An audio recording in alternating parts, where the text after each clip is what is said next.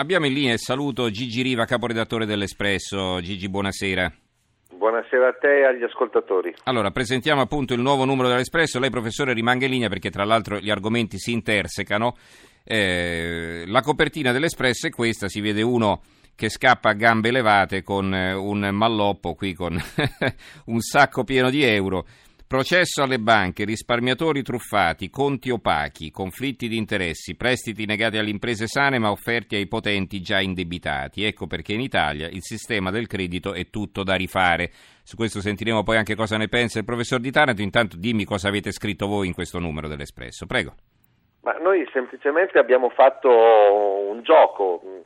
Siccome si vocifera di questa possibile inchiesta parlamentare sulle banche, eh, abbiamo deciso eh, di farlo noi, di farla noi l'inchiesta sulle banche e di dare magari qualche suggerimento al Parlamento su cosa bisognerebbe chiedere eh, nel caso che questa mh, commissione parlamentare fosse davvero varata. E, per esempio andrebbe chiesto come mai eh, a un certo punto la Consob ha deciso di non rendere più obbligatori i famosi prospetti che avrebbero reso eh, i clienti eh, edotti su, qua, su qual era il rischio eh, per i loro risparmi. Per esempio eh, si sarebbe chiesto come mai ci sono delle vigilanze di Banca Italia eh, che durano due anni o anche di più in, in certe banche, eh, quando la legge prevede espressamente che non possano andare oltre i 18 mesi. Per esempio si chiederebbe come mai dei clienti delle banche eh, che ave- non avevano i requisiti per poter ottenere dei mh, prestiti anche corposi eh, sono stati invece beneficiati da questi prestiti, mentre dei cittadini normali con più titoli hanno delle difficoltà. Insomma, tutta una serie di domande che i nostri eh, giornalisti Luca Piana e Vittorio Malagutti hanno voluto porre all'attenzione per dire se, do- se proprio dobbiamo fare una commissione d'inchiesta, queste sono le domande a cui andrebbe data una risposta.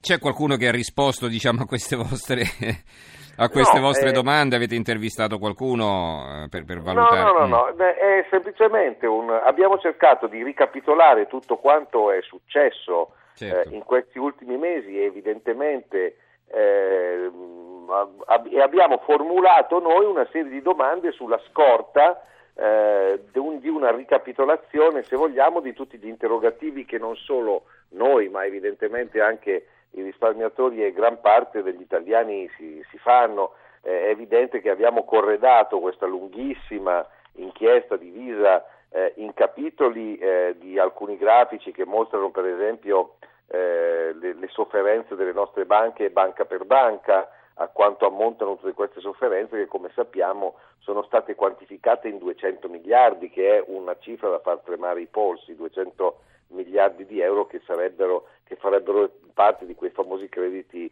inesigibili. Cioè sono eh, soldi prestati che non si riescono a riavere indietro, insomma, no? E quindi è una sofferenza in questo senso. Mm. Eh, abbiamo fatto poi dei focus di inbox che corredano l'articolo principale. Eh, per esempio Vittorio Balagutti è andato a indagare come stanno andando i, co- i conti e le obbligazioni nel 2016, cioè quanti soldi in meno vengono investiti in obbligazioni dopo che le obbligazioni sono state nel mirino negli ultimi mesi eh, del 2015 proprio per le note vicende delle obbligazioni delle quattro banche eh, che eh, erano fallite che, eh, e che sono state in qualche modo rivitalizzate.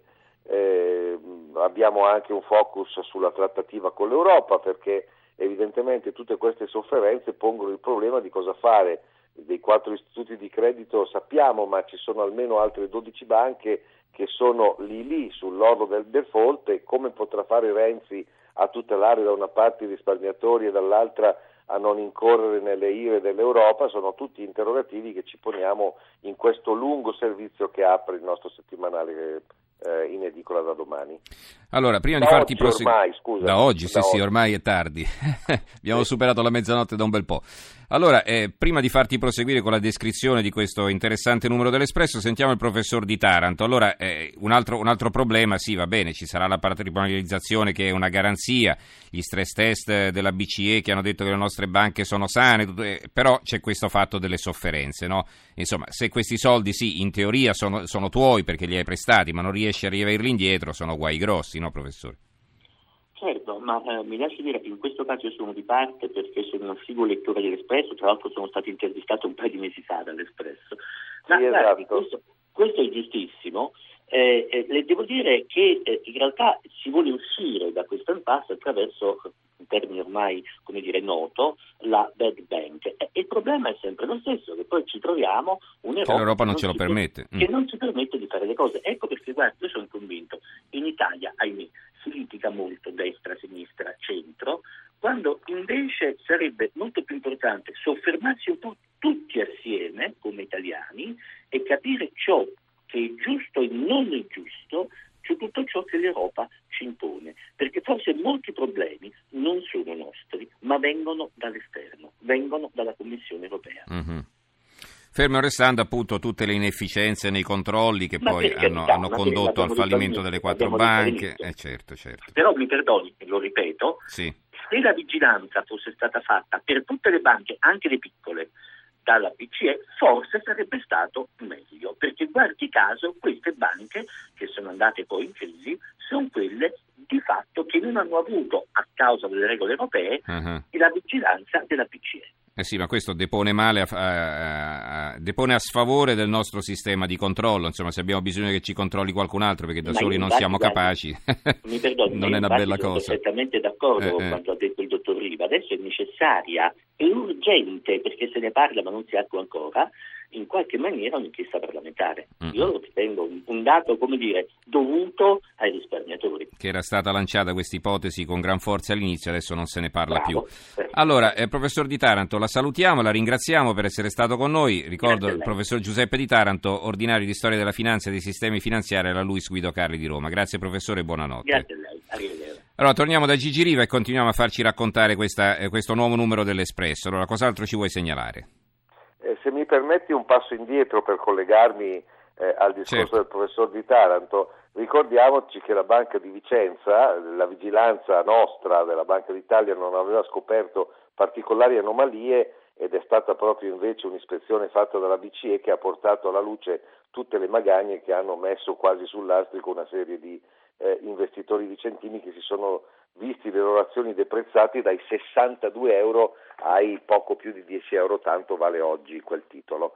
Ma eh, andando avanti, invece, mh, eh, nell'illustrazione del numero dell'Espresso, vi segnalo che abbiamo fatto anche un corposo servizio su Palazzo Chigi e le sue relazioni pericolose, un articolo di Emiliano Fittipaldi che ha come titolo Quante spine nel giglio magico e ha per sommario rapporti imbarazzanti, legami oscuri, nepotismo, tornano vecchi vizi nell'esercizio del potere tra gli amici di Renzi come Carrai e la scalata all'intelligence tra affari e conflitti di interesse.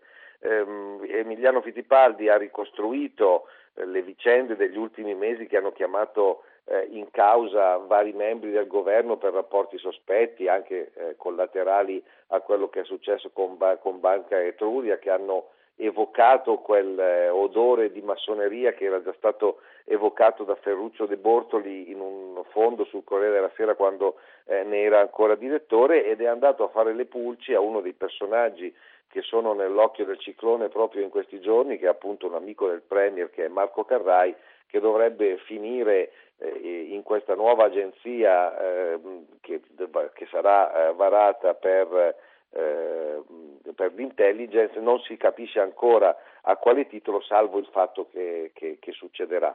Eh, correda il tutto anche un'intervista a Pierluigi Bersani che interviene su questo momento del governo e sugli uomini vicini al Premier. Noi abbiamo titolato la sua intervista, l'intervista dell'ex segretario dei RDS, Renzi attento al familismo, perché su Banca Etruria per esempio dice che ci sono stati troppi rapporti amicali non così chiari in pochi chilometri, come li definisce.